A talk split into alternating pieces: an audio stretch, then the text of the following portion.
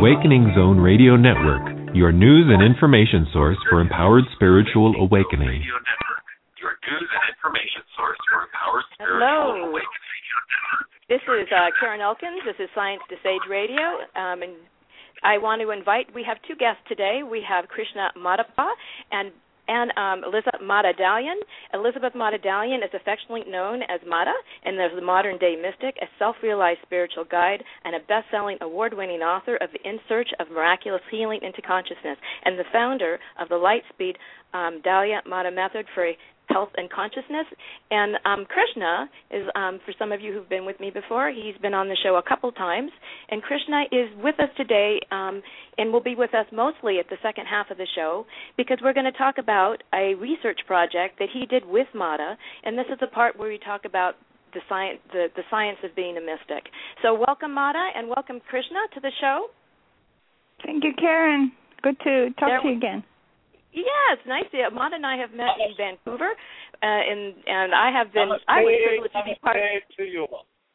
Oh, and here's Krishna. Here's all part of the, the part of what I'll call the team. Way back when, when um, Mata was testing her Mata method for self healing, I was part of the experiment, and that's how I met Krishna. He was he was the researcher at that time, and so um, there were some discoveries and things to to show how um, Mata's method was working. And with that, so we're going to go back to Mata for a minute because Mata has an extraordinary gift um, that that not I don't know everybody else who has this one, but Mata has the ability to look at you, and and that is a question. You look, Mata. Do you do you see? Do you hear? Or how is it that you can look at a body and tell what energy, what words, what phrases they're holding on to. Well, it's uh, really I don't I don't know the how. It's just uh, when I was a child, I I used to be able to read people's thought forms, and um, when I say thought forms, it's more like what's in their energy and what they have repressed. Um, and as you know, socially, everybody knows that we say something and then um, we actually repress our true thoughts and feelings.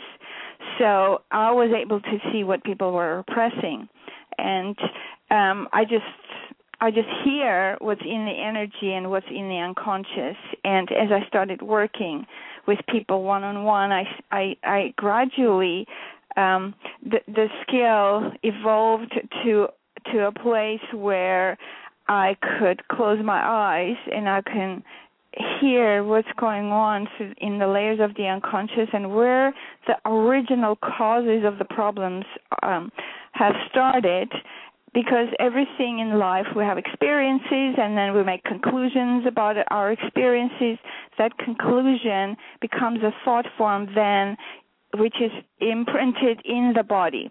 And unless that belief is transformed into consciousness. In other words, unless we recognize why did I have this experience, what was the purpose of it, what what lessons the experience holds for me, the moment we see that, that's where we recognize that that everything was perfect and everything was necessary and and we see aha now i see the lesson.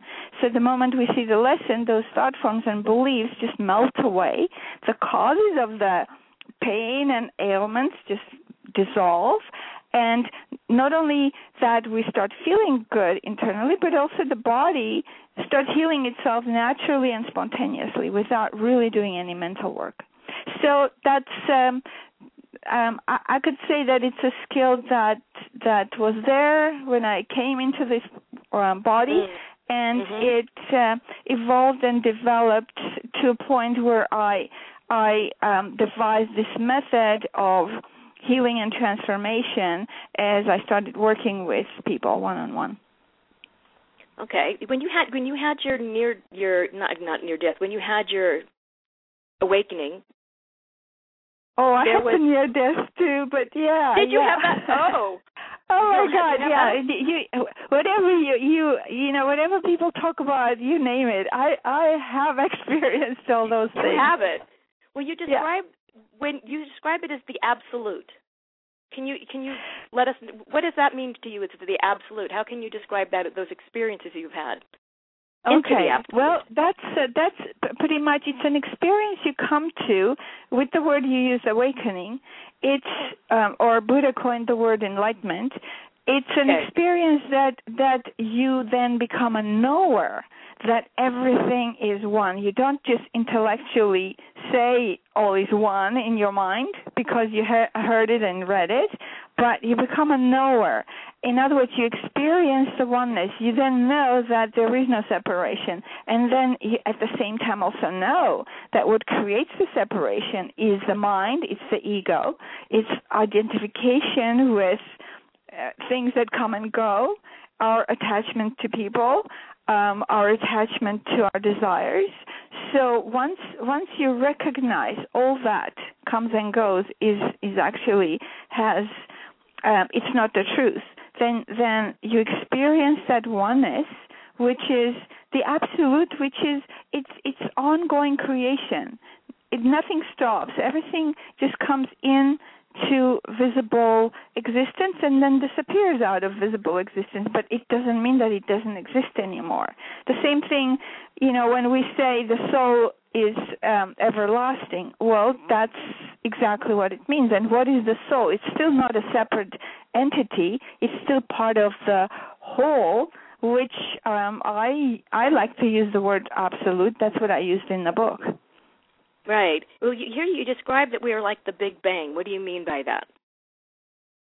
Well, if you look at just compare compare science with what's happening internally and what's happening in nature. If you look at that, you will realize that one moment you're sitting silently and there's absolute stillness and there's nothing happening. And suddenly, from within that stillness, an idea comes in, a creative idea comes in, a vision comes in, and it's it comes like a big bang. It doesn't come. It's it's just out of stillness, out of nowhere, it arises, and that's exactly how everything works in the universe.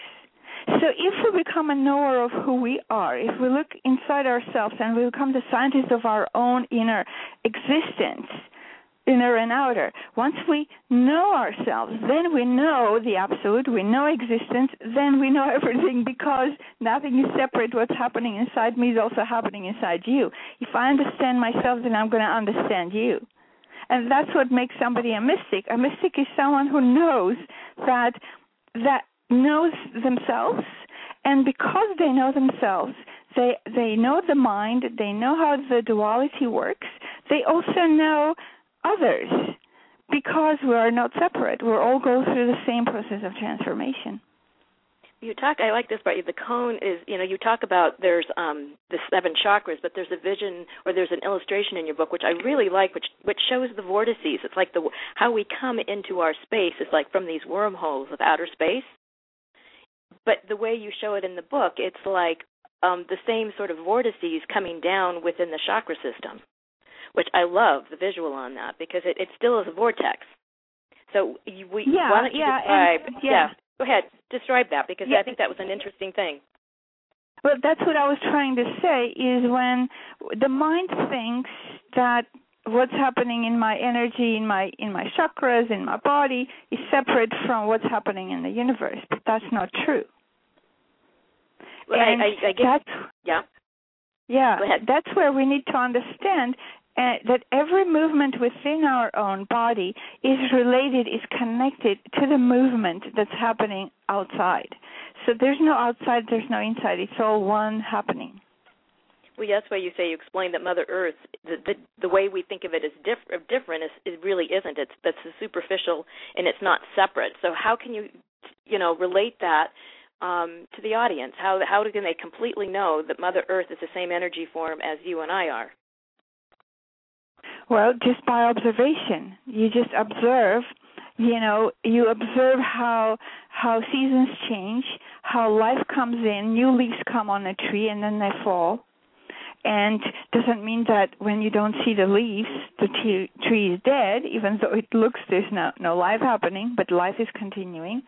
And when you see how things are happening inside the earth, there's constant movement. We don't see what's happening underneath, but there's constant movement. There is there is you know sometimes we see it as a as an eruption um as an earthquake but when i was when i was working um in the whole purpose of me coming here as i re- realized was to help heal the pain that's around the planet because this pain that's been on the planet around the planet surrounding the planet is all man made it's created by humans and the outer space, you know, the the ETs or extraterrestrials. I'm just you, you know using that word oh, very loosely. No, go um, for it. There, there, there is an awareness. There is there's levels of consciousness that other entities, other species, other um, planets have reached where the Earth has not reached to yet. So there's a lot of us that are here on the planet now, especially now, that that know that this this is not this is not where where I've originated. I've come here as a visitor.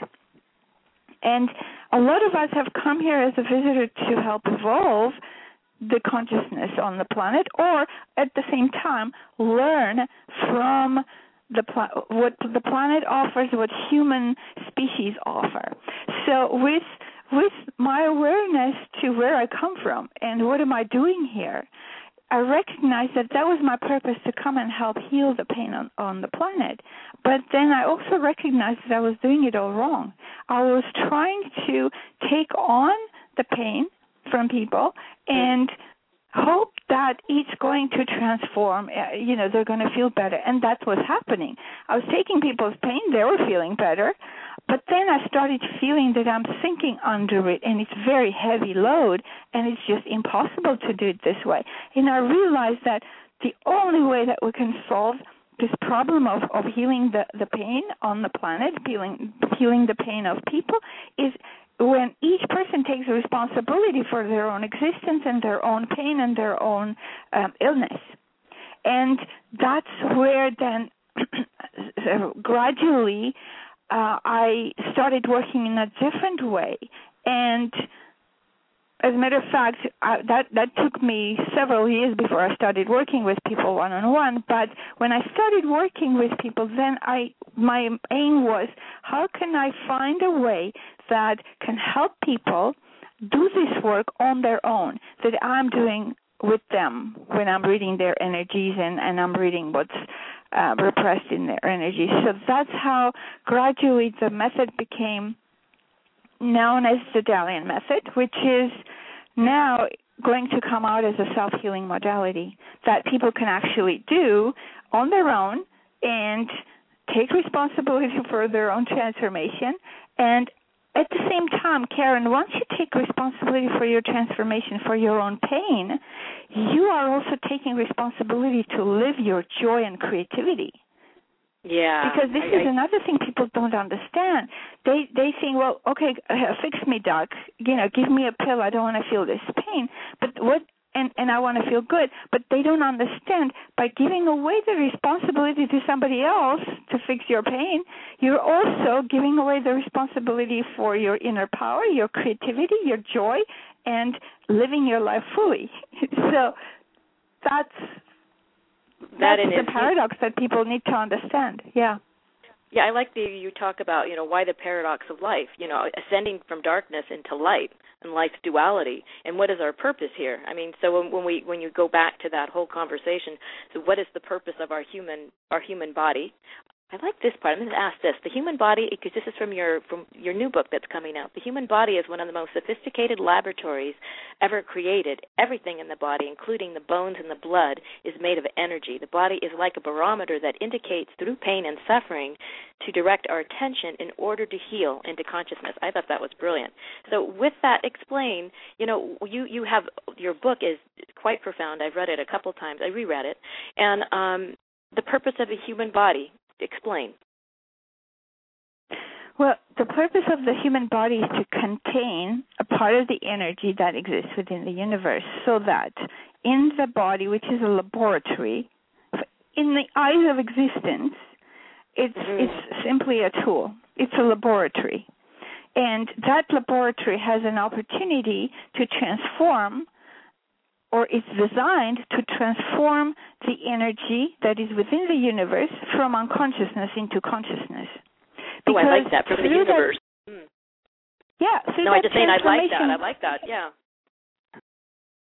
Go ahead. and and through that transformation is how universe expands how consciousness expands so that's why it's so important for people to know that they need to take responsibility for their own energy for their own existence and and do whatever they can to transform them, their energy into consciousness because by doing that is how first of all you you come to know who you truly are and you come to know that I'm not separate that I am this universe.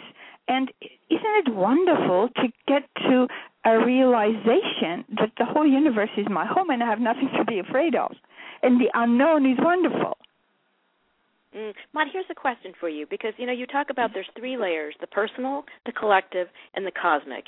And then there's one part of the book where when you know all of these layers of things that we need to swim through, and then at the same time, I, I, I, since we're eternal, obviously you're, you're suggesting, and I agree, that we have other lifetimes, so that we're on this continual school of life. Mhm And so, not only when we're born into a particular personality, we're also born into a collective, a family, and into a country. And so, Mhm. when we get, I'm going to say, when we get downloaded into the through our little vortice of black holes, revisiting this dimension, we come in with certain memories. So, how do absolutely we, I mean, yeah. yeah, so we're obviously having to swim through multitude of things. So it, it, it's probably better not to keep piling it on, but keep working it off. So how does- well how does- exactly yeah exactly yeah So yeah you talk and about this, this the chakra system, and there's there's processes through the through the layers of our own bodies that we need to look through. So can you explain how we, you know, through the seven chakra systems, through the vortices of the body, how do we relate to all of these things to begin to heal? Well, initially, um, when when I was writing about the chakra system and and the vortices and how the energy moves, it's just simply to bring a, an awareness to people that there is a movement in your energy. It's constantly there, even though you're not aware of it. So you don't really need to you know have uh, this mathematical knowledge absolutely exactly how this whole thing works but just just the overall understanding that there's a constant movement will help people recognize that the energy needs to move. In order for life to happen the energy needs to move. And when the energy does not move that's where we start getting the um, the anxieties and problems, psychological problems, physical problems, uh, when the energy is blocked. So, how to unblock this energy and how to understand what is the quality of each chakra? Because, like I said, the human body is is a laboratory, and those seven chakras, um, there are each one of them has a certain quality that is necessary in order for that wholeness and oneness to happen. But they all need to work together without any rejection or denial of any part. So if we deny our sexuality, for example, Mm-hmm. then we're blocking the energy, so we're stopping our energy from movement from the very first chakra. And then, if the energy doesn't move up, second, third chakra, where we're more uh, the life is happening in our power centers and our creativity is we need that power in order to create. When the energy doesn't move then it's very hard for that energy to move into the heart chakra. So we can live our human that beautiful human heart and love awareness. And then it it cannot move to the third chakra which is the chakra that helps us to communicate our vision, helps us through communication to materialize our vision. And obviously, it absolutely will block the vision because the sixth center, where we have that inner vision, where we connect with that inner silence within our being, so that we can see from that within the stillness how and what needs to be created. And of course, connection to the universe through the seventh chakra to let go and say, today's a good day to die, to say that I surrender my will to the will of the universe, that will be almost impossible because there's fear of the unknown because the ego is afraid. So that's why in the book I talk about the wounded ego and how it's necessary to heal it into a healthy ego first before it can be transformed. And what is ego? Ego is those parts that are connected and I connect the ego with the awareness of the um, the chakras. So I tie the, them in with the chakras so that people understand what is necessary for the ego to develop. When is it wounded in a certain chakra? What is necessary to do so that that could be healed into consciousness, so that the consciousness can then allow for the energy to move freely, and then as it moves, then every chakra gets back into its normal way of um, being as a, as it's designed to be, and that's where the human becomes a whole human and self-realized. So every step along the way is necessary in order for us to come to that full transformation. And those the the ego is absolutely necessary to first of all, if we didn't have the ego at all, then how can we protect the energy that we need to work with? Just imagine a seed. You put a seed in, and the seed, you know, it breaks the shell, so the seedling is coming up, and you need a certain protection around it. If you don't protect it, anybody can come and step on it, and that'll be the end. There will be no opportunity for that seedling to grow. So our ego is that protection shell. But Mata, we need it. That, we do, but it reminds me of like oftentimes we we we sign into school structures. We send our kids to school structures, and there's so much rigidness, and you have to control yourself. I think you know in some ways it, it's the beginning of the the squelching of the spirit. Well, even before you go to school, you know the the control starts uh, from immediately from the moment you're born well they say the first seven years are the critical ones and you know that's to me it's like and you're in a you're in a particular state of i don't know if it's the alpha state it's one of the states where you're basically in a place where you're being downloaded. So i mean to me that was always like you never get get off. You think you you've died but you come back in the same place you've always been and i always thought that was the way of guaranteeing that you always had to work on the same stuff because you were sort of downloaded to the same sort of frequencies or the same sort of dynamic and then you had to you know finally go you could talk about there are seven stages of ego development. Um, and so this must be part of the program i would assume. Well the thing is that you already come downloaded so it's, it's you know you already come with your past history. Your whole history is in your body Mm-hmm. And what happens is initially, in, when when children are young, they remember there's a certain certain connection that is still open, and uh, physically there's the the crown chakra. If if you look at how the crown chakra develops, when you look at a newborn baby, the crown is soft, mm-hmm. and it's very open.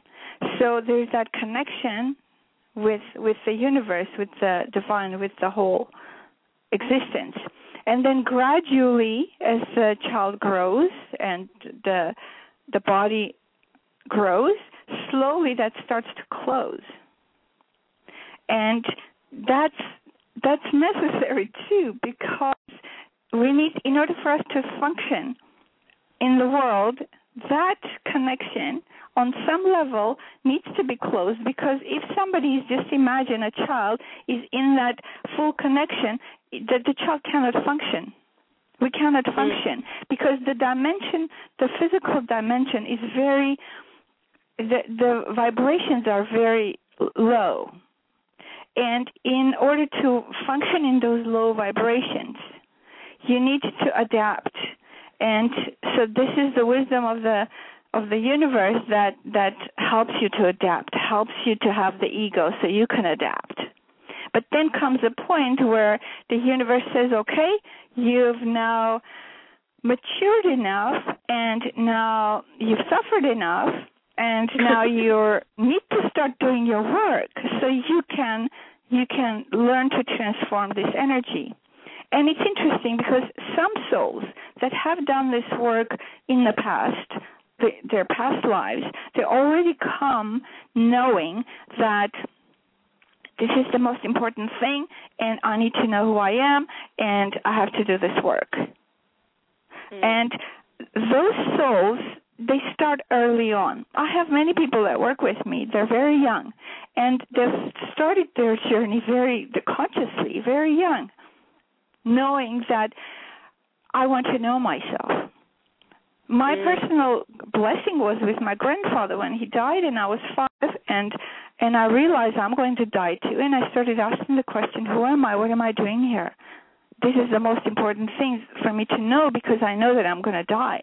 Everything's going to be taken away, everything's going to disappear. And these are the things we need to teach our children in schools instead of teaching competition and instead of teaching, you know, Right. quote unquote success. What is success? Success is when you live your full potential, what you've brought in.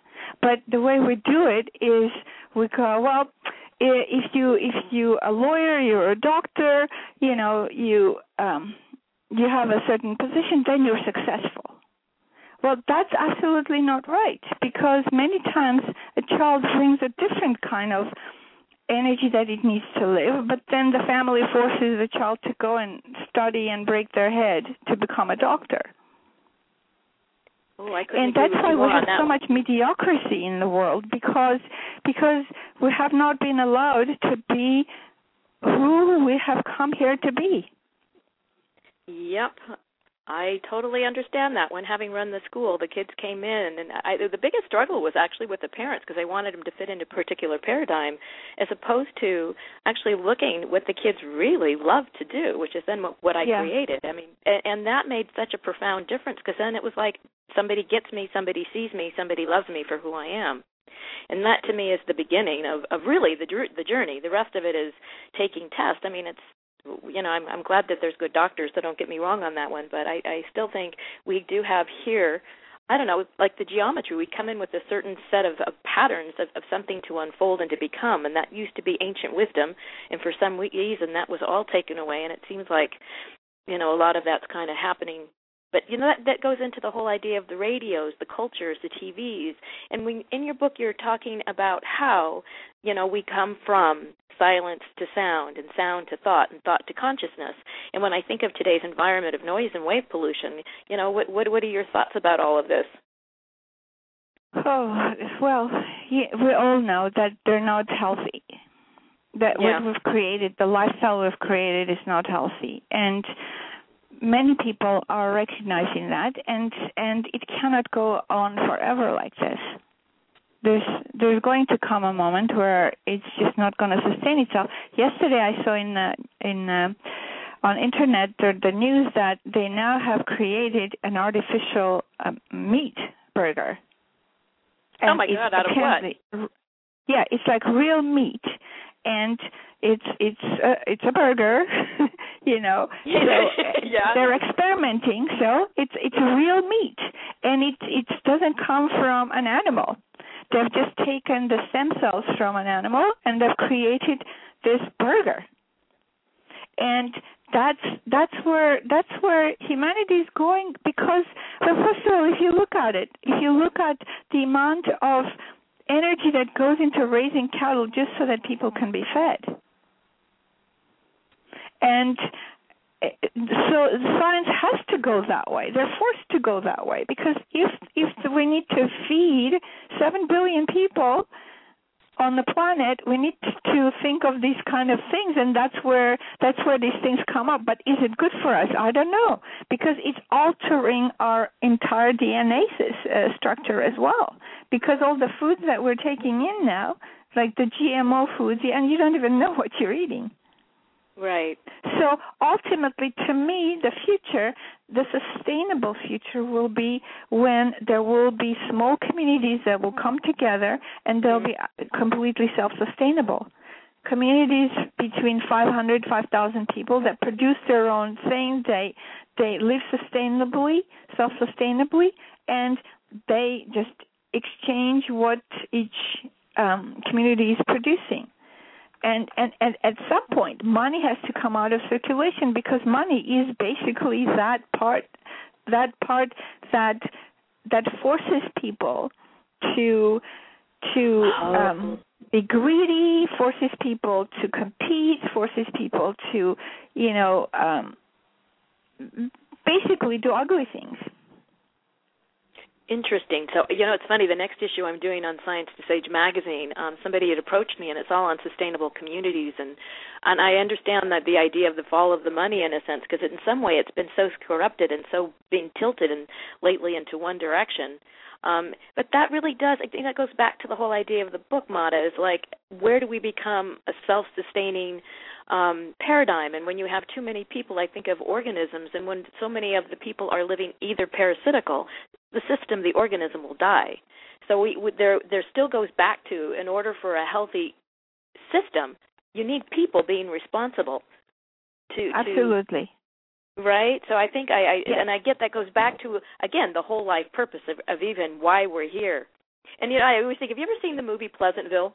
It was the movie uh, starts I think out. I have. Yeah, yeah, yeah. It's all black and white, and everybody's yeah, yeah, doing yeah. the same thing. And then all of a sudden, there becomes color and personality. And I think what you're saying is we're all here with a destiny to do something and to bring color and life to.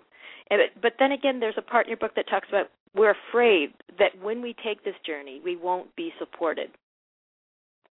So how do we well it's all starting it all starts from conditioning right it's yep. it's conditioning yep. from early on because a child knows i'm not supported the way i am i'm yeah. forced to be somebody else so everybody comes with that conditioning already that i'm not supported and it's it's in the unconscious and in the unconscious there's we we don't train children in schools to look inside and to find and to know that i have all the answers Nobody, no mm-hmm. teacher says you have all the answers. And, uh, no. and uh, you know, and and if if the child doesn't know that I have the answers, then slowly the child forgets that they have the answers. You know, it was funny. It reminds and, me of one day I was. Yeah, go ahead. Yeah, go ahead. Go ahead. No, I was just thinking there was one day I was sitting um the Vancouver Museum and with a circle of kids and one of the teachers was a little late and we started talking and the kids started talking about deja vu, their past lives and it was really I let them go and we just talked. And you know what? They are aware. And again, like you say, it's just suppressed. They're but very they just, aware. They're they're they're really aware, aware. Very aware. Yeah. I, I worked with children. I work with children too, and uh, I remember this little boy who was nine years old, suffering from asthma, and when I looked into his energy, I could see that he died in a previous life, being afraid to ask for what he needed. And so that suppressed energy is still there coming into this life, and he's coughing. Since 15 Mm. months old, he's been suffering with asthma. And I asked him, I said, do you what do you think about past lives? Do you think that, that they exist? And he said yeah. So yeah, whether his parents believe or not i don't know but the child knew. So i said great now we're going to work with that because that's what that belief from your child past life is what we need to erase so that you can feel that it's okay to ask for what you need. And once once i worked with once Here, i was working question, with yeah. him huh sorry No, no, I was just, you know, it's like exactly how do you Here's the question I have based on what you're talking about. Do you know when you've come in? I mean, I've done past life regressions with that stuff, but you don't even know subconsciously what's in your body.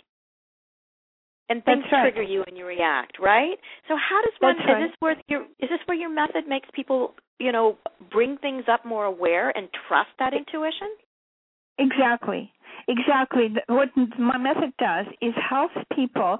It brings up those repressed thought forms and emotions up to the surface. And once they come up to the surface, and of course the method is such that to bring you to release you those whatever's repressed, to bring first of all to bring it up to the surface, help you release, And because I'm working with the entire body and entire chakra system and I know what each each part of the body can do, then then through the system you eventually come to the point of awareness that aha now I see why this happened now I can let this go because there was a lesson. For example, you know, um, somebody had a painful childhood and um, his father was constantly yelling at him and and he felt eh, repressed and not seen and not understood and so the pain is there. And as as he works through the system, he comes to that awareness is like, oh my God, my what my dad was doing, he was trying to push me to be better, and I was taking it the uh, wrong way. So my dad wanted me to actually live my fullness, and he was pushing me. The moment you see that, suddenly there is a aha. I can let go of this pain and the blame and pointing the finger and I can thank my dad and I can let the past go and move on to my power because now I see that I have not been wanting to use my power. That's why I got attracted to a dad that would push me. Mm. You see that that that whole cycle it, that's basically the science of the mystic is to see that there there is no accidents and it's not right. about oh poor you you know uh look this happened to you and you were abused and um how unfortunate and instead of repressing it taking the person through looking that why did you get attracted to this family in the first place? What do you bring from past life that needs to continue to be transformed into consciousness? So obviously law of attraction. We get attracted what what we need to see and work through. We need the mirror. So we get the parents that would mirror back to us the same pattern that we need to see in ourselves. And the moment you start seeing that, that's where the liberation comes in. There is no other liberation from the mind because the mind is the problem. Yeah, I like that. There's a I I the part where you basically talk about befriend everything that's in front of you. What's your reaction? What's your need? Be really conscious because that is your mirror. I think you know you've been in Science Age magazine many times, and one of them was about how life is a mirror. That's right. And, yeah. And so if you want to, because I think that is the biggest revealer of of, well, life who is and an what we are. opportunity. So everybody is a mirror. Oscar Wilde said, "Life is like a looking glass and gives back to every man the reflection of his own face." Mm. And and if we look at it that way, and he was a very wise uh, man, uh, Oscar Wilde. I love his writings. It, if you look at it this way, that the whole world is a looking glass and gives back the reflection of my own face that I need to see and look, look through something and work through something, then every single moment is an opportunity for transformation. But we have that sensory overload that we don't, like, oh, whoa, it's too much, I can't handle this, and I don't want to look at this, and then we just shut the door. And yeah. then we continue suffering. Right. It, and which is well you, you there's there's um more consciousness you bring to the bigger it, it, it, here's one thing you had in your book the more consciousness you bring to your ego the bigger it can appear. I think that was funny. So you want to explain that one? Well the healthier the ego gets the more it becomes independent. So it's it it starts instead of pointing a finger and blaming which is the wounded ego the insecurities, the fears, they're all connected with the wounded ego and the belief that I am a victim, that I depend on other people and I I can't take care of myself and I need other people to love me and I can't be alone. So all that those aspects of the wounded ego, once they start getting healed, you recognize that I'm enough unto myself that I have all the answers inside me. I have the power to create my life the way I want. And that's where you step into the responsibility of self responsibility, of taking responsibility for your own thoughts, your own feelings, for what you create in your life. And once you do that, you stop leaking your precious energy outwardly and then that energy becomes available for you to reach enlightenment because you cannot reach enlightenment by leaking all those with with you know lots of holes in your energy that are leaking. So you have to close all the holes by healing the the wounded ego. Once you get to the positive healthy ego the positive healthy ego in a way comes to the awareness that well i'm enough unto myself. This means i can do whatever i want but still it, there is an ego in there. However it's much easier to see that ego at some point and once you see it then there's only one thing that you have to let go of. You have to recognize this is still the ego. And you have to say okay i surrender. I let go. I i i surrender into the unknown. And the, that part is every spiritual seeker's nightmare in a way because people seek and search and they do what they can. And then they come to this point and in order to transform to transcend this ego you need to go through agony because seeing the ego is agonizing in the beginning you don't know it's the ego. You're identified with it. So it's fine. You can play with you know healing it and doing i call it healing into consciousness so doing what you need to do. But once you come to this place of recognizing that that actually it's so painful to let go of my identity because there's that fear of death that you have to face and go through and that's a very important point. Many seekers come to that point and then they stop. And this is where the role of a master and a mystic comes in because nobody can detect that kind of an ego except somebody who's passed through that door. Mm. I understand that.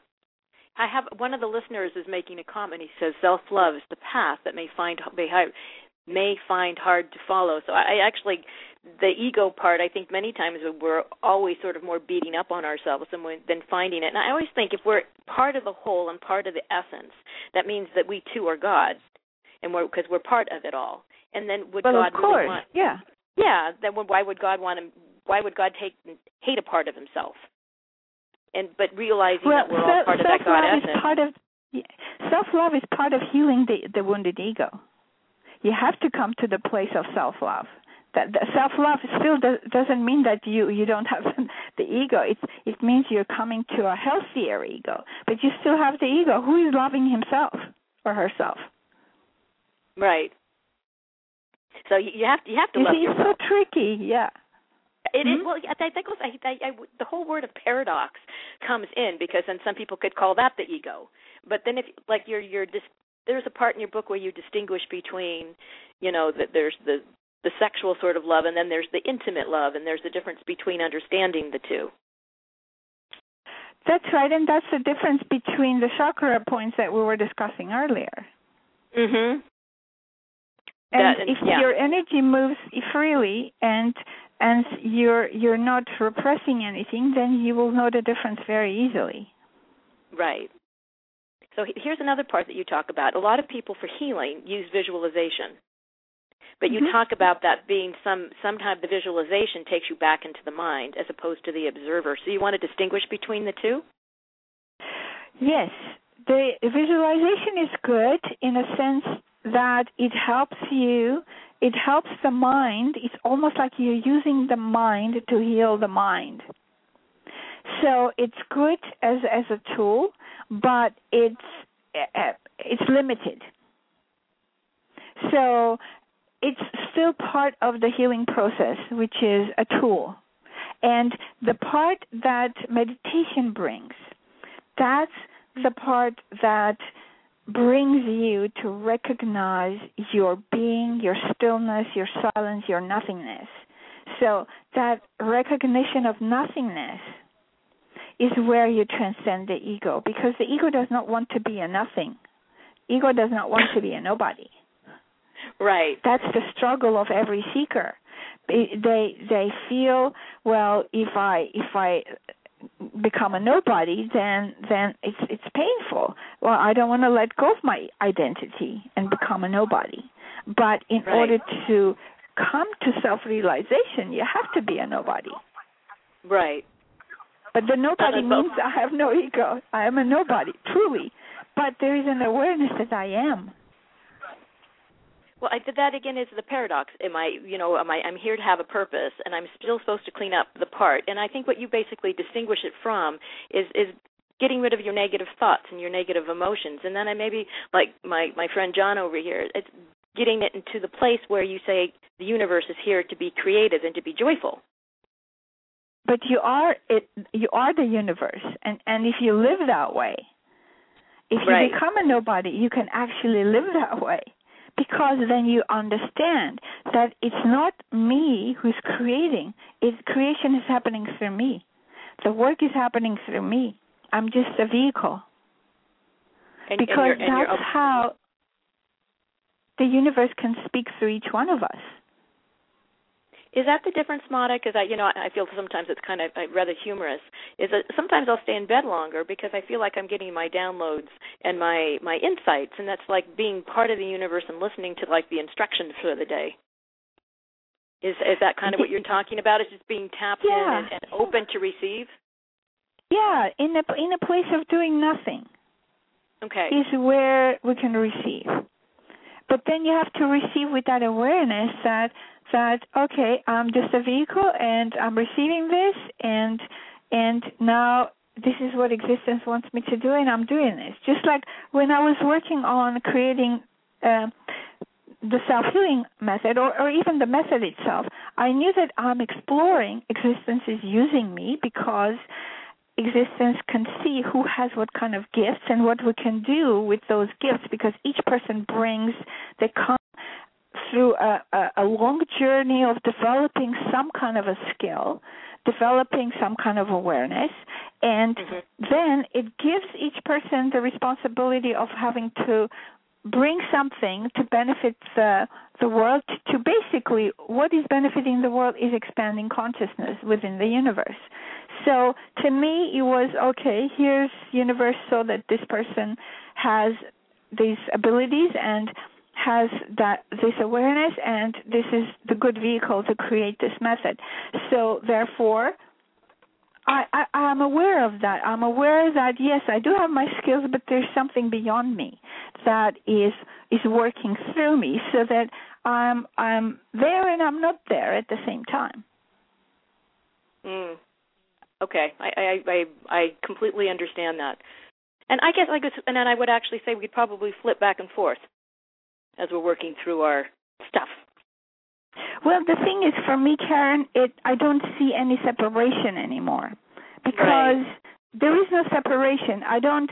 I'm not coming from the place of the ego that says, "Well, me, uh, you know, look at what I've done." Look, I see myself as a guardian of something that has been that has um, come through me, and as a guardian, I know I need to keep its purity because it's a very on the outside it looks a very simple method, but it's a very um, profound and complex thing that happens within that simplicity. Okay. Yeah. Well, I'm, I guess I'm I'm still working on that. I'll admit. well, well, you know, it's, it's soon. It's it's pretty much around the corner. Maybe another uh, two three months, and it will be out for people to use. And some people have already been using.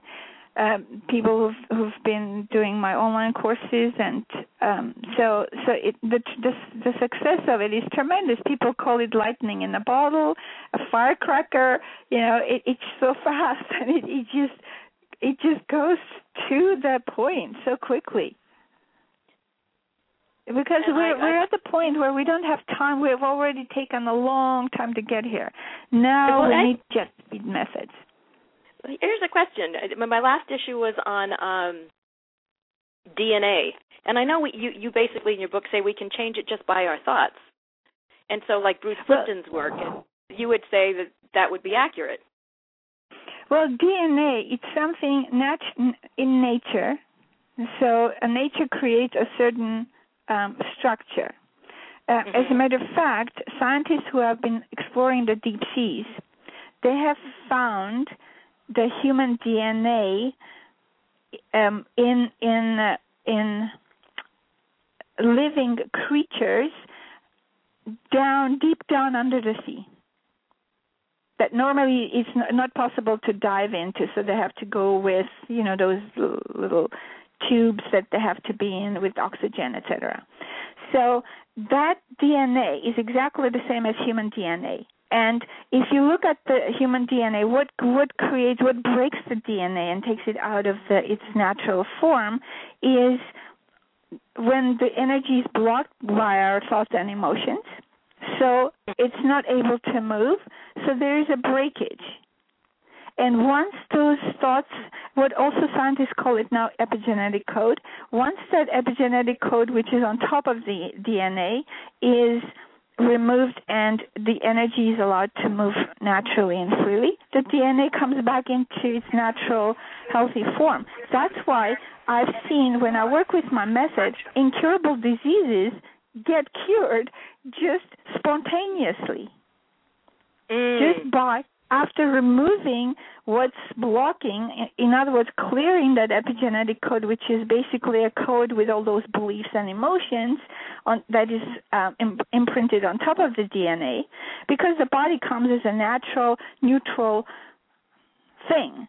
And only 1% of our illnesses are genetically passed on. But even that has a story of of mental emotional imprint and and when it's like imprinted over and over and over and again like a carbon copy carbon copy carbon copy yeah okay that comes in but still one person and I've had so many people that are finding me and working with me that one person comes in to break that um, uh, to, to cut the cord of those co- continually repeating patterns.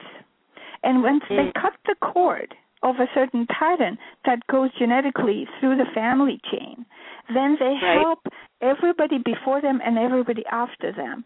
So they stop that pattern from continuing. So the healing happens for the generations before and after you know, it reminds me. DNA to me looks like um, it, it's identical to a, an electrical wiring system. So it's almost like once you've cut a certain piece of the wire, it doesn't connect anymore. So it's like what Dr. Joe would say: "What wires together, fires together." So yeah, exactly. again, yeah, right. So you're helping. Exactly. You're helping that to to to um, like to heal. So here, what would to, you? To you know, I, yeah. Yeah. So here's the question that I have, Mata. We have so much. I, I look at all of these cultures around the world and so many different perspectives and so many points of view, and yet I see that there's so many people trying to do such amazing things around the world. So there's almost like this contrast at the moment, like this extreme duality that you sense. That you know, that maybe the the darkness has to come to the light before the before the dawn. Is that? But you're talking about smaller communities. So I, I've read a lot where a lot of people are seeming that there's going to be some upsets coming soon um, and so, you know, smaller communities will exist. It'll be people more responsible, back to more like the village. Is that what you're saying? Is that what you're suggesting? Well, well the thing is, Karen, I um, I had a good fortune to have lived in a community like that in the 80s, which okay. also created. Mm-hmm. So I have the taste, I have the experience, and I know how vibrant those committees can be. There's only one important thing that needs to happen within those communities. In order for a community to be as a one organism, they they commonly need to do the inner work. They have to do they have to be focused on self transformation. Otherwise, people's egos always come in, and there's more problems that come in to exist. So there needs to be a certain understanding and respect to those who've actually struggled through their ego and have come to to a place of clarity and understanding. And th- that's what the natives did with their elders. There was a certain understanding and respect for the elders. We don't have that anymore. And especially no, here in the West, in the East, there's more understanding that if somebody's become a Buddha, somebody's awakened, there's an understanding that there's a certain reverence and respect. Here in the West, that's missing. That's gone. It's not existent. in order for those communities to live, and when you go in the in in in India, for example, in the east, you step on the on the on the soil and you can feel of course everything's changing now it's getting westernized everything's Mhm. getting infiltrated from the west. But you step there and there's a natural sense of being in the heart. It's already there. Mm. you don't have to to work at it talk about it. You know if you want to go see somebody you don't have to call before you go. You can go and knock on their door. So it's it's that kind of sense is already there. Because there is there is there is a certain understanding and respect for the for the enlightened ones for those who bring the light that bring that that um, create the soil for people to awaken. And until that starts to happen in the west i don't see that those self-sustainable communities can go too far. Mm. that needs Well, yeah, to I- be part of it and that's that's one thing that i don't think anybody talks about but it needs to be part of it. Meditation has to be absolutely part of it. Self exploration um, doing inner work has to be part of it. So you cannot separate. It's not just about growing your vegetables and eating and and being sustain- uh, sustaining the body. It's about helping through that sustaining the body process helping to transform the energy that you bring. Well, uh, the, the part about the heart. I mean, every every ancient thinking wisdom always says that the heart is the core of it all, and I always think of it as the place where the emotion, where you get the e-ticket ride, and then the the brain is basically you know the antenna to receive what it is that you know, like you say, we're a transducer and a transceiver. You mentioned that in your book that we're like a radio channel. And um, I think that the, the DNA, as my friend over here John says, is you know it's kind of like the wiring system that brings the brings down the charge, brings down part of that being in that electric universe. But the heart well, is the part that has that big to magnetic field. Yeah. Now go for it. There's more to it than that. There's more to it than that, Karen. It's the Okay. heart. The reason the heart is so much spoken of is because because we have become very heartless society, especially in the West. Mhm. And the the heart is the chamber that transforms the lower frequencies, the frequencies of survival and competition and and you know those uh, animal collective, the cosmic unconscious that we bring because we're we every every single body doesn't matter whether it's a human or animal body has that instinct within it self survival instinct. So heart transforms all that. That's why there's so much talk about the heart because once you get to the heart you suddenly feel that that you're not separate. You suddenly feel that there's something bigger. But it's it's still not the end. You still need to continue to the place where because it's like who is being loving? Yes love is love is that beginning of spiritual transformation let's put it that way so so Okay. once you get to transform and come to that to the heart then there's still one more step because how long can Oops. Hello. Uh oh. I think my mother. Mata, are you still there? Krishna, are you there? I 100%, my dear. Ah, I think Mata just got disconnected. Um, so Oh. you know what? I'll wait for Mata to come back on. But while while she just got disconnected, I'm going to introduce you because it's straight up on the hour. And um, Krishna has been part of the research that um, I'll read this from here. In 2011, an experiential res- an experimental research study was. But um, Krishna, do you have a radio Uh-huh. or are you listening to the radio? If you can turn it down, because I can hear the feedback on it. Oh, oh, So, and- sure, certainly. Yeah, yeah, Okay, that's that's why I kept waiting there. So here we go. Sorry about that. Here we go. So for 2011, an experimental research study was conducted in Vancouver, Canada, using an EPI GDV. It's an electrophoton imaging gas discharge visualization equipment, um, which measured the healing effect of Mata's um, Mata Dalian's method.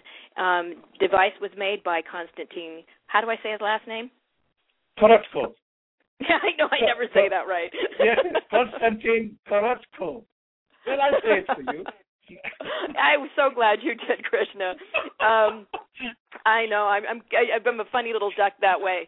So why don't you, while we're waiting for Mata to come back on, why don't you explain what the machine does and what it can measure so people can understand? Okay, beautiful, beautiful. Namaste Mata, we got you back all. on. Hi, sorry. I think I probably got too excited and and just my finger hit the The button. hit the, It's okay. uh, but yeah.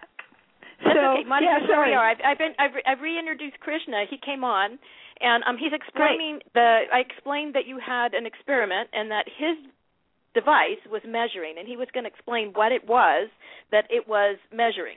Is that okay? Yes. Yeah, yeah, So yeah the- great. Okay, so go ahead, Krishna. Oh, okay, so so wonderful. What what is observed from the data that is collected? Data is captured from all the ten fingers because in our fingers, also as dear Mata was sharing in the earlier hour, that we are an imprint of cosmic intelligence. So we have seen that in deep practices of Vedic wisdom, the uh, interconnectedness of the fingers, not only to all organ systems, but also to other principles that relate to movement of planets, movement of informational sequences related to galaxies and universes. That is one principle. Second principle is that in the Chinese system of medicine, where we look at meridian structures, meridian points, where information exchange is governed in principles of light. So these two have been fused, these two platforms were fused together alongside the way we learn medicine in the Western part of the world, which is understanding your psycho-emotional body, understanding your physiological body, otherwise known, known as parasympathetic systems and sympathetic, and sympathetic systems. So in these platforms now is the development of all the software that dear Dr. Korotkov has built, done, developed over the last 25 years. So we start by capturing a biophoton imprint of each finger. So what does that mean? That means that when we place a finger on the electrode, and it's it's a covered space, so it's like taking a take, taking a photograph in a dark room uh, and extracting a negative of that. So when we place the finger on the electrode, it is stimulated, and it is stimulated by electrons and photons. So when that stimuli of electrons and photons comes and impinges on the tip of the finger, we are beings that transmit information collectively. So that light that is impinging upon the tip of the finger captures the distribution of light that is being emitted from the human thumb or the forefinger or the middle finger, the ring finger or the little finger. And that in turn goes through a charge coupled device, otherwise called a CCD camera. And then that image is then transformed into data, not only by picture data, but by mathematical correlates. So what we then observe is a complex arena of screens that shows not only what we call the energy field, which is the level of light that resides in the human energy field, but also how the energy distributes itself both on the left side of the body, the right side of the body, how our left right brains are correlated, how our chakras are aligned or not so aligned. So that's a, a, a nutritional summary of what occurs when we place our fingers on the device of dear Konstantin Korotkov called electrophoton imaging captured by gas discharge visualization. Thank you. Thank you, Krishna. Mata, why don't you explain a little bit of? Go ahead. Yeah. I might I So might let you and Krishna describe and, and talk a little bit more. I might back off a little bit because this is not that I wasn't not a part of the experiment. I was. That's how I met Krishna. But um but I, and I had met Mata before. So Mata, why don't you and Krishna sort of explain a little bit together? Mata, why don't you go first? What the Mata method is and what it is that you were trying to um talk about and, and to, to I, I actually the, the science of the mystic is what this section is called. So what is it that you were looking for to reveal? Well, I I had obviously I had heard about the Kirlian photography, and um, I I was interested to see whether I can find some some kind of a device that could use Kirlian photography to to measure or to show energy energy changes. And the the fingerprint images I've seen before, uh, taken with the Kirlian photography, and um, it, it was just like, okay, let's Google now and let's see if we can find any kind of a device that can measure this. And that's how I found Krishna. And Ah. emailed emailed him and um, so he agreed kindly to come to Vancouver and bring his uh, device and and to do the experiment. Because what I wanted to do as I was writing the book, I, I felt like it would be. I know I could see ch- changes in people's energies. I could see. Uh, I get the the verbal, and I can see the actual transformation when when the beliefs are released and awareness comes in and the method is such that it grounds the awareness in. So I, I know all these things, I can see all these things, but it's good to have something visual that other people can see as well. Mm. So that's how Krishna came, and uh, we did a, um, a small experiment. So what we did, we we had uh, 14 people that came, and uh, there were three men amongst them, and we we got them to fill out questionnaires before we actually even uh, got them to do the method, the self healing method, and get measured. So they filled out questionnaires and what their ailments were, and um, they scaled on on from 10 1 to 10 the intensity of the ailments and then we got the first imprints uh, with with the finger uh, fingertip uh, images and afterwards they did the self healing uh, version of the Dalian method. Now, I have to also say, because of the environment, it was everybody was sort of in a, one big room, and you know this, Karen. And Yes, I there do. was a certain sense of um, self-consciousness, so people weren't really fully letting themselves go into loud expression, which the method asks you to do. So there was a there was a sense of holding back a little bit, but even with that, the the results were amazing. After they did the after images, it was incredible to see how the energy field started changing. And where I took I took three cases out of those to to include in my book because those were the cases where there was more dramatic dramatic visible uh, change that you could see somebody who whose husband had passed away a few weeks before he had committed suicide. So obviously that person had a lot of emotional um disturbance inside and she had a lot of pain as well in her body. So um, you can see the dramatic change after using this method how the whole energy field corrected itself. And of course uh, can you imagine if a person is completely free to to not feel any self consciousness that other people are listening to to what I'm verbalizing out loud? So the impact could be a lot a lot um, stronger so I um we, that's what we did so Krishna measured the before sessions and after and um, the data, of course, because it's generated through a um, a complex um, system and and and through a program. Not very many people can interpret the program. For me, it was easy to interpret in some sense that I knew how how what the conditions were before then we got the post session questionnaires filled out.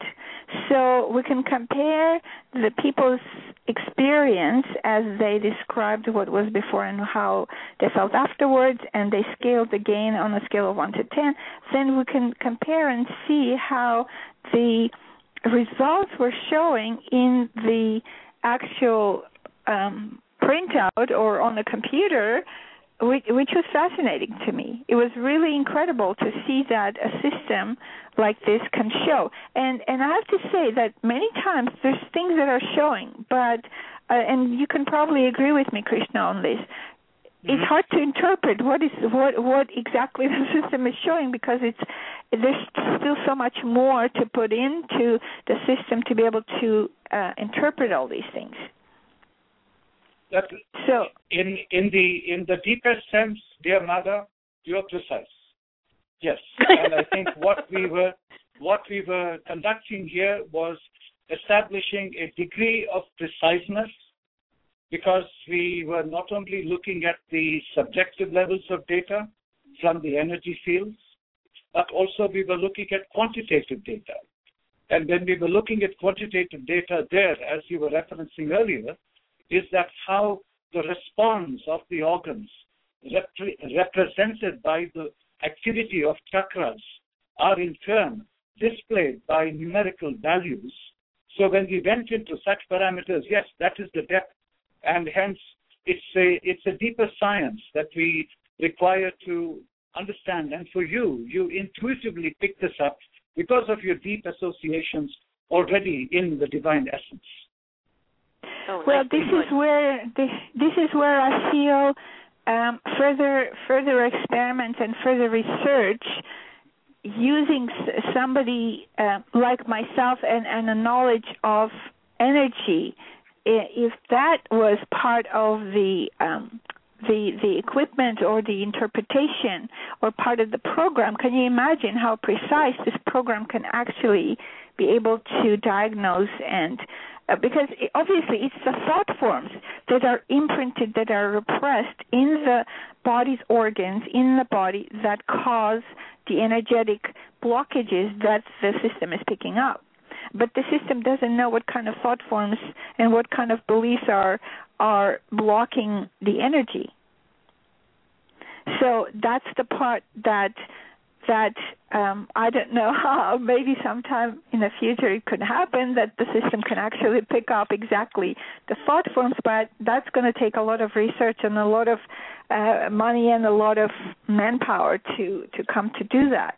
But um, in terms of showing something in my for, for my own purposes, I can interpret some of it based on knowing what kind of thought forms, what kind of energy blockages, uh, or what was creating the energy blockages.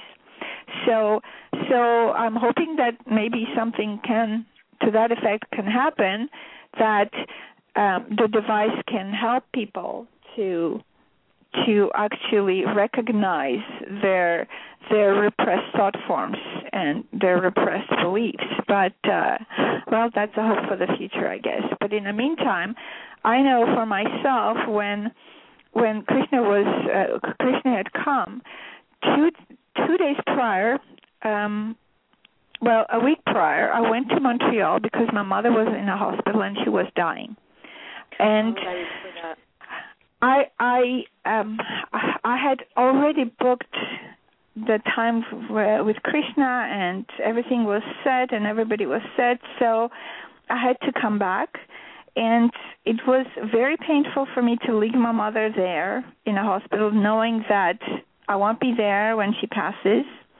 So and I felt when I came back I felt this tremendous pain in my heart which I never felt before and I could feel that was my mother's pain, and and I could feel that she was really, you know, and she was paralyzed on her half side of her body because she had had an accident prior, a car accident, and they did a brain surgery to remove the blood that was collecting in the brain, but then she's 81 years old. She could she was in the coma for 2 months, then came out of coma.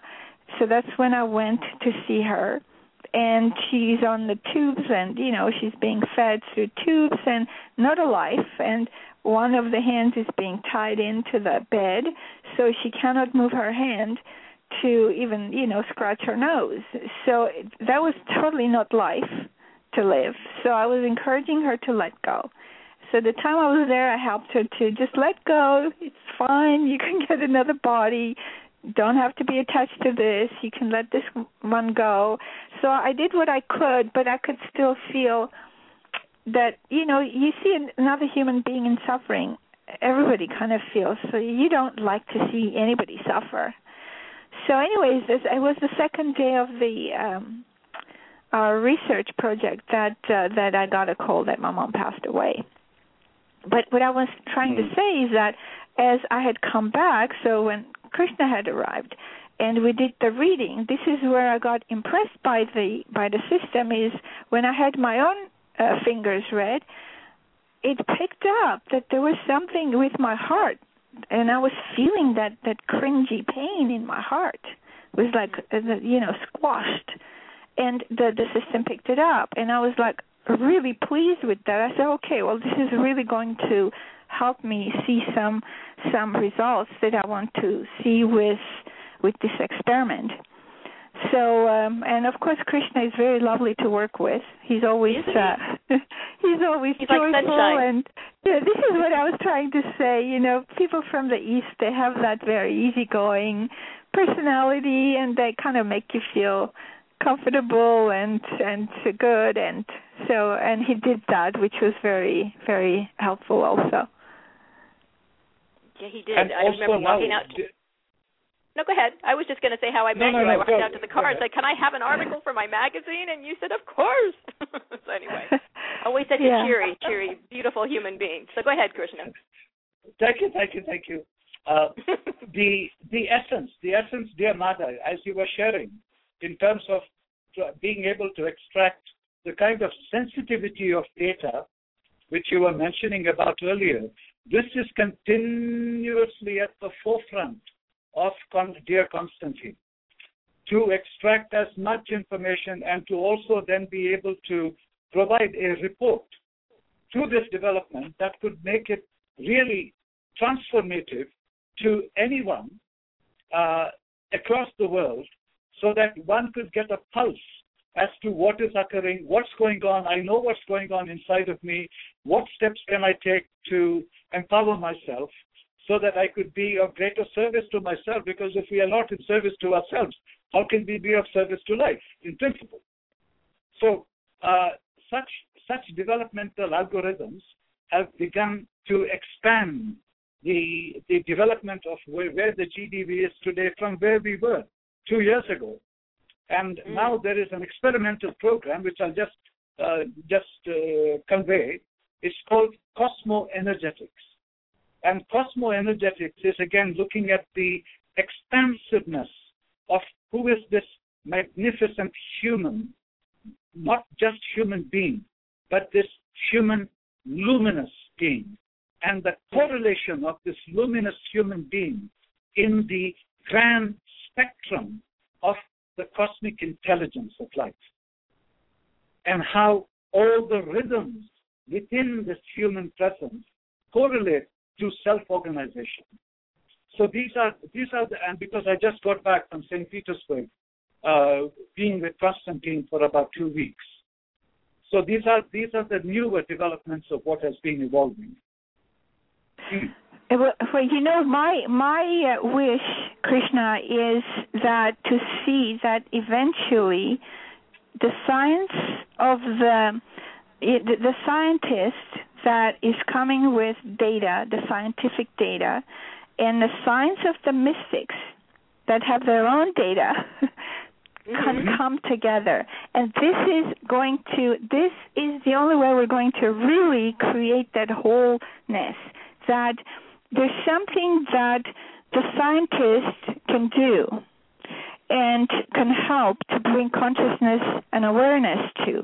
And there's something that the mystic can do, and which the scientist cannot do. And those two needs to come together in order to, like I said uh, as I was writing, that the tools are brought by the mystics. And the science will bring that visual. That's why i was so keen on having the visuals in my book is because through visuals we we we learn we educate ourselves. And to bring that pardon? Go ahead mata. Go ahead mata. Yeah. To, to bring that that visual education with that inner education and and tools to offer people as one one unit would be such a tremendous achievement in the human energy field uh, transformation potential. Because somewhere somewhere there's still there's gaps there's big gaps and those gaps need to be closed. And the way they're closed is by acknowledging the limitations and then acknowledging seeing the what each area what each system what each um, uh, section of the mysticism or, or science brings together and, and bring those together and, and combine. And basically I'm talking quantum physics here where we come to that place where people need to understand it's all about healing your ego, healing into consciousness and finding your eternal truth, finding your your deathless being. That's the goal. So if the goal is kept in mind properly, then if we, I always say to people, if you focus in the right direction, you're going to find the answer. If you look at the wrong direction, you're never going to find the answer. If you want to fix something, you're not looking in the right right direction. Look at what is the issue, what is the problem, and look, focus on the causes, and then focus on the solutions will come. So that would be the right direction to me, and and I hope this can happen in my lifetime because there needs to happen. Yeah, no, I've got some interesting guests that are coming on next week and the week after um, that are I think are heading also in that direction. I think, and, and also I have to give Krishna because he himself is his own shaman. So I think when he actually uses his GDV device, he he's very um, in tune with with not only the the the cosmic um, ramifications as well as he is with the visual. And I love the visuals from the GDV because it shows that light and life are um, in itself the essence of who and what we are. And it's an absolutely stunning and beautiful um, device. If people haven't gone to, to KrishnaMadappa.com, you can actually see there's booklets on there that are um, quite stunning of the work that reveal not only how gems light up, how um, plants light up, how actually somebody just sent me an article that you had done, Krishna, about how when you wear organic mm. clothes, how just the essence of what you actually put on your body affects the radiance of you or not. I thought that was amazing. Yes, dear Dr. Shabmila Nagaraj. Yes dedicated yeah, in the Gandhian principles. Yep. Mm-hmm. And so, mm-hmm. the, the, yeah. So, so this thing needs to be brought to main mainstream science. This is what what I'm trying to say. The mainstream yeah. science it, it, does not even acknowledge what um, Krishna is talking about, or they don't even, you know, acknowledge. Especially in the West, I know in in Russia they're using this equipment um, in in um, the Russian medical system, but yeah. it's really not mainstream. It's not really being used. If you look at mainstream, you know, you know, um, you know people who have cancer. So what do they do? They they force them to go through chemotherapy. Is it necessary? Well, have have have I come across anybody who's been healed and cured through chemotherapy? I haven't personally, but you know, people maybe go through remission or whatever, but they go through this unnecessary poisoning process. So right. the mainstream when I was talking about earlier, I was talking more about the mainstream, the mainstream science, the mainstream uh, uh, medicine is so behind in actually involving bringing in this new advanced way of looking at the whole healing process. What I think is So- ironic it all, Mata, is when you actually look at all of this and you put all the science and all the disciplines together, they all say the same thing. It's just that everybody's looking through their own little, you know, lens, which is ever so small in perspective. And I think we need to get back to sort of a, a Renaissance approach to to who and what we we are we are thinking. Um, you guys, we have five minutes. I want to make sure that both of you have, you know. Um, a clear time to kind of you know I know Vision um, Krishna you have a few things you wanted to say and Mata you've been just amazing so with that you know if you guys each take a couple Mm. minutes just to sort of like sum whatever it is that you'd like everybody to know I think that'd be great so Mata you want to go first and then I'll have Krishna we'll end with his ohm Oh well, uh, there's so much to say, and we already said so much, and we can keep talking. Um, I know we but could. my my main my main thing is it, the ultimate liberation. That's that's what I um, that's what my whole teaching is is liberation from pain and suffering.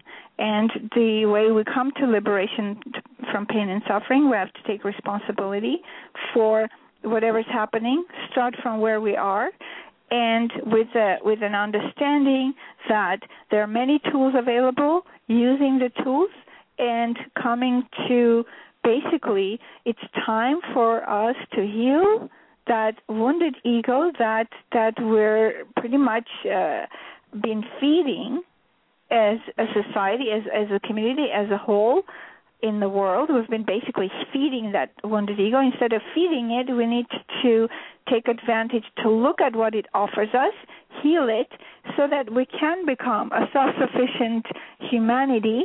And with that, we can bring the creativity and the power that we each one has, because each person is is actually um, has that nuclear power within themselves to to transform to make this world a better place. So to me, it's that's the goal. The goal is is for each person to find their awakening, to do whatever they can, so that that's how you're going to help transform yourself. That's how you're going to help transform um, the world and make it a better place.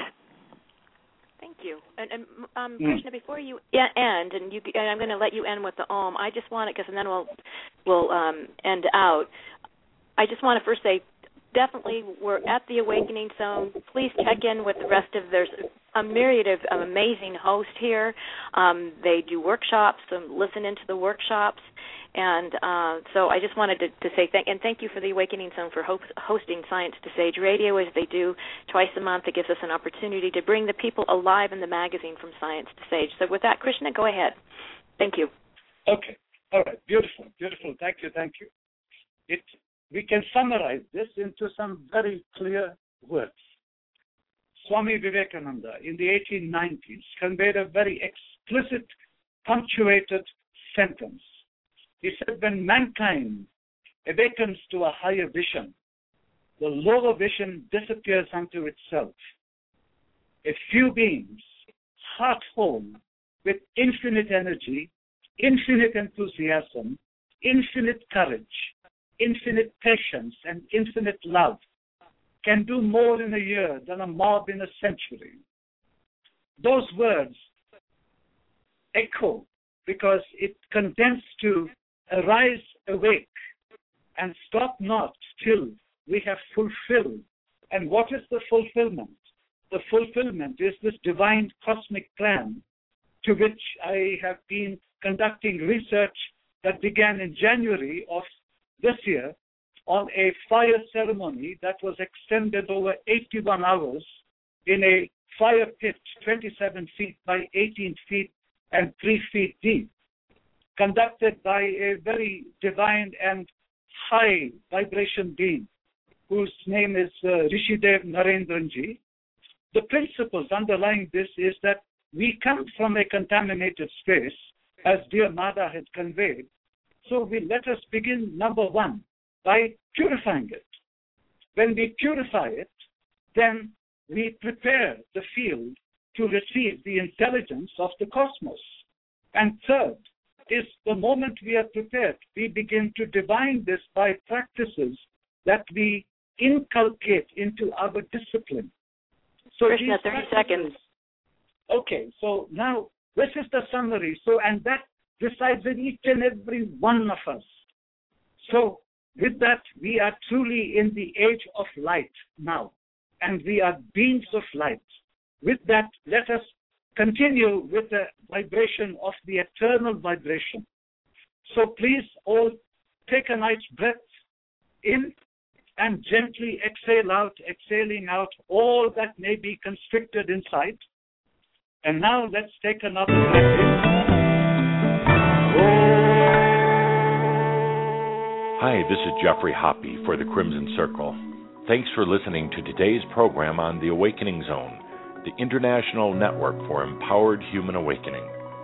The Awakening Zone is produced and sponsored by the Crimson Circle on the web at www.crimsoncircle.com. The website is a safe space to experience your spiritual journey without membership or dues and no dogma or rules. It's a gathering place for anyone who is awakening, no matter what their background or beliefs. The Crimson Circle Library contains over 10 years of some of the most insightful and provocative spiritual information available today, with channeled messages from the popular Tobias, Tumi Lal Singh, and Adamus St. Germain. Everything in the library is free. Just log in and download it in text, audio, or video formats. On the website,